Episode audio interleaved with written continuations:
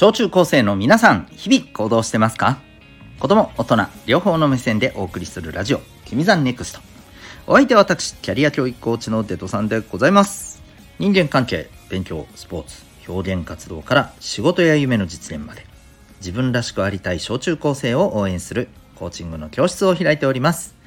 この放送では身の回りの様々なことから得られる学びを毎日お送りしております。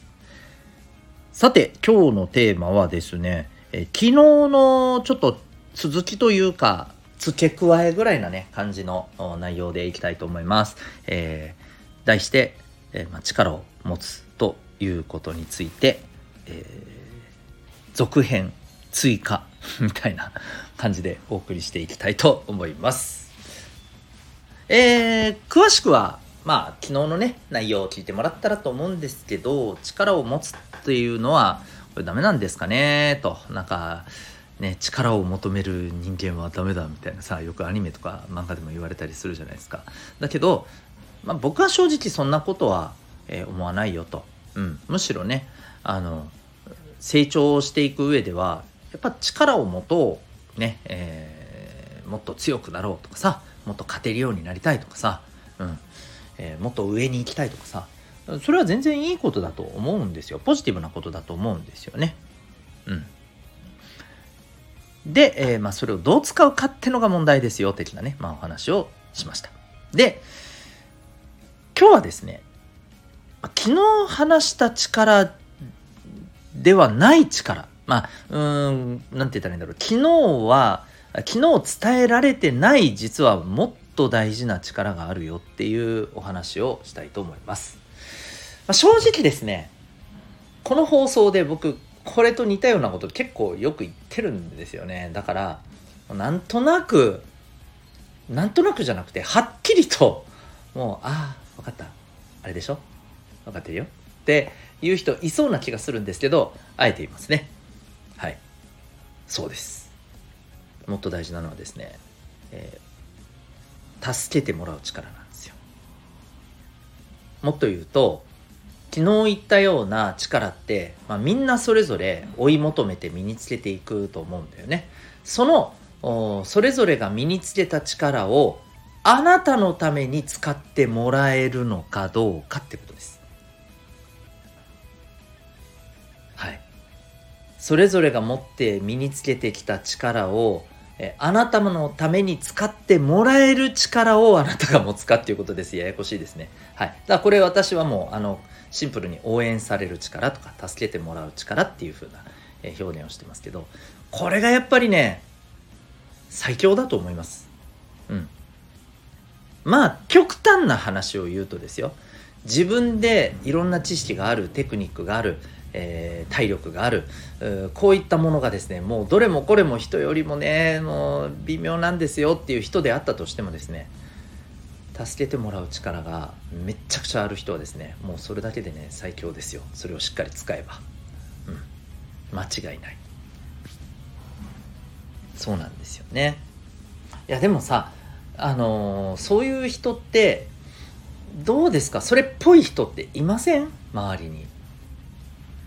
なんかさうーんそうだな。まあ必ずしもこのパターンとは限らないけれどえっ、となんかさ頼りない感じでさなんか助けて、えー自分が助けてあげないとちょっと危なっかしいよな。でもなんかやっぱ助けてあげずにはいられないよな。やっぱなんか好きなんだよな。っていうようなあのもうこれはあの男女か問わずですよ、うん、いませんかねそういう人。もしかしたらあんまりいないかもしれないね。うん。まああのあんまりいないなっていう風なあの答えの人も、まあ、別にねあのおかしくはないと思います。多分これあの少ないと思いますんで。もっと言うと、え皆さんのこの頃からですねこれを発揮できてる人っていうのがそもそも少ないと思うし、えもっと言うとうんまあこう言っちゃなんだけれどもねこれはごめんねバカにしてるわけではなくて、うん、まだねあの心とか体がまだほら言うたらなんだけどまだやっぱりね小中高生って未熟だと思うんですよ。これは別にねあの私たちだって子供の頃は同じでした。まあもしかすると同じ子供の頃での比較で言うならば私たちなんかよりはるかにねこれを聞いてるね今小中高生のあのあなたたちの方がですねはるかに上だと思いますよ。成熟してると思います。それでもねまだ未熟だと思います。うん。だからこそやっぱ助けてもらうっていうところにはね実はこういうちょっと何て言うのかないろんな人間関係とかそこでの経験っていうものを経てうん何て言うのかな身につける部分っていうのは大きいと思うんですよね。うん、そうであのもう一つこれについて言えることはね、うんと、個人のこういうことを何かができるっていう力ね、まあ、昨日あの言ったような力っていうのは生来生まれつき結構あの割と身につけてますよね的なものもありますよ。うん、もちろん努力であの後から身につけるっていうことももちろんできるのは当然なんだけどね。うん、ただねこの応援してもらう力助けてもらう力はね何て言うのかな後から出ないと多分身につけられないんじゃないかと私は思っています。さっきも言ったようにえー、これっていろんな人間関係やコミュニケーションを学んでいく中で何て言うのかな身につく部分だと思うんだよね。うん、あのいっぱい人と話すからとかそういうことじゃないよ。うん、なんかね自分の心相手の心そこにやっぱりちょっとアンテナを立てて、まあ、自分の心と自分の気持ちといっぱいねあの自分の中で対話をしたりとかさあるいは、えー、それだけじゃダメなんだよね。それだけだと自分の中だけで終わっちゃうから、えーと、それだけじゃなくて、えー、いろんな人とやっぱりこう話をしたりいろんな人の気持ちを感じようとしたり、うん、それに対して自分が答えようとしたり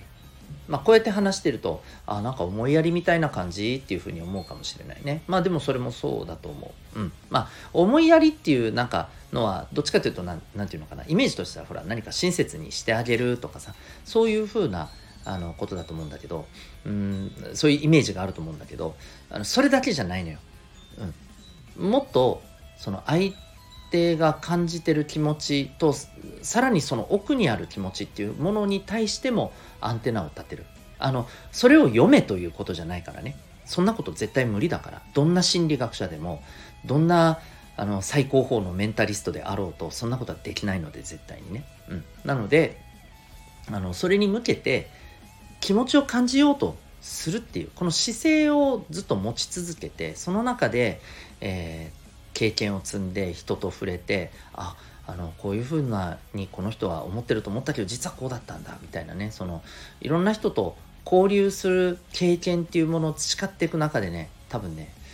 えー、培われるわけよ。うん、そう。なんかごめんね、えー、かぶっちゃったけど。そういうあの経験をね積み重ねていくことで、えー、身につけていく力だと思うんだよね。うん、そう。だからあのぜひね皆さんはやっぱり自分自身と対話をすること。そして、えー、周りの人目の前にいる人の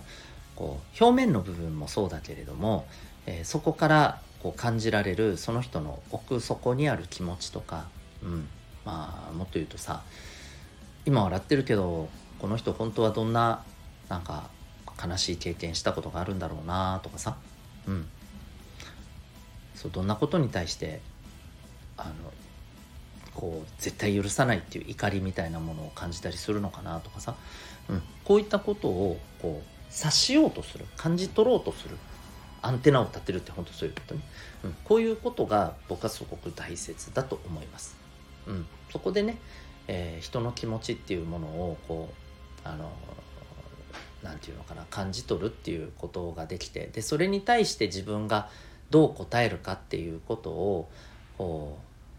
一生懸命考えて自分はこういうことでこういう人に喜んでもらいたいなっていうね。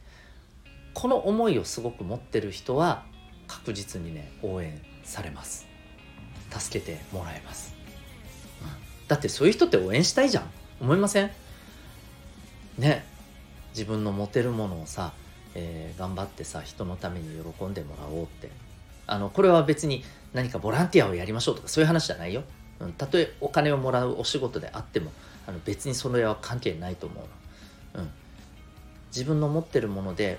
この人を本当にねなんか喜んでもらいたいとか、えー、そんなところに行き着いた人は応援したいじゃん。なんか、うん、そういうことだと思うんだよね。なので、えー、ぜひねあの皆さんはこの応援される力助けてもらえる力これがねあの持てるような人になってほしいなと。そして何よりね、えー、そういうお前はどうなんだって話なので、えー、僕自身もね、えー、そこを目指してねまあこんなおっさんですけど、ね、皆さんよりもねもうあの全然ね、えー、こうある意味まあもう時間を食ってしまった部分はありますけど今からでもできることはあるんでね、えー、やっていこうと思ってますんで私のね何倍も時間のある皆さんはいっぱいチャンスありますんでこれからそんなね最強の助けてもらえる力も見せてほしいなと思います。ということで今日の放送を聞いてあなたはどんな行動を起こしますか？それではまた明日。学びよう一日を。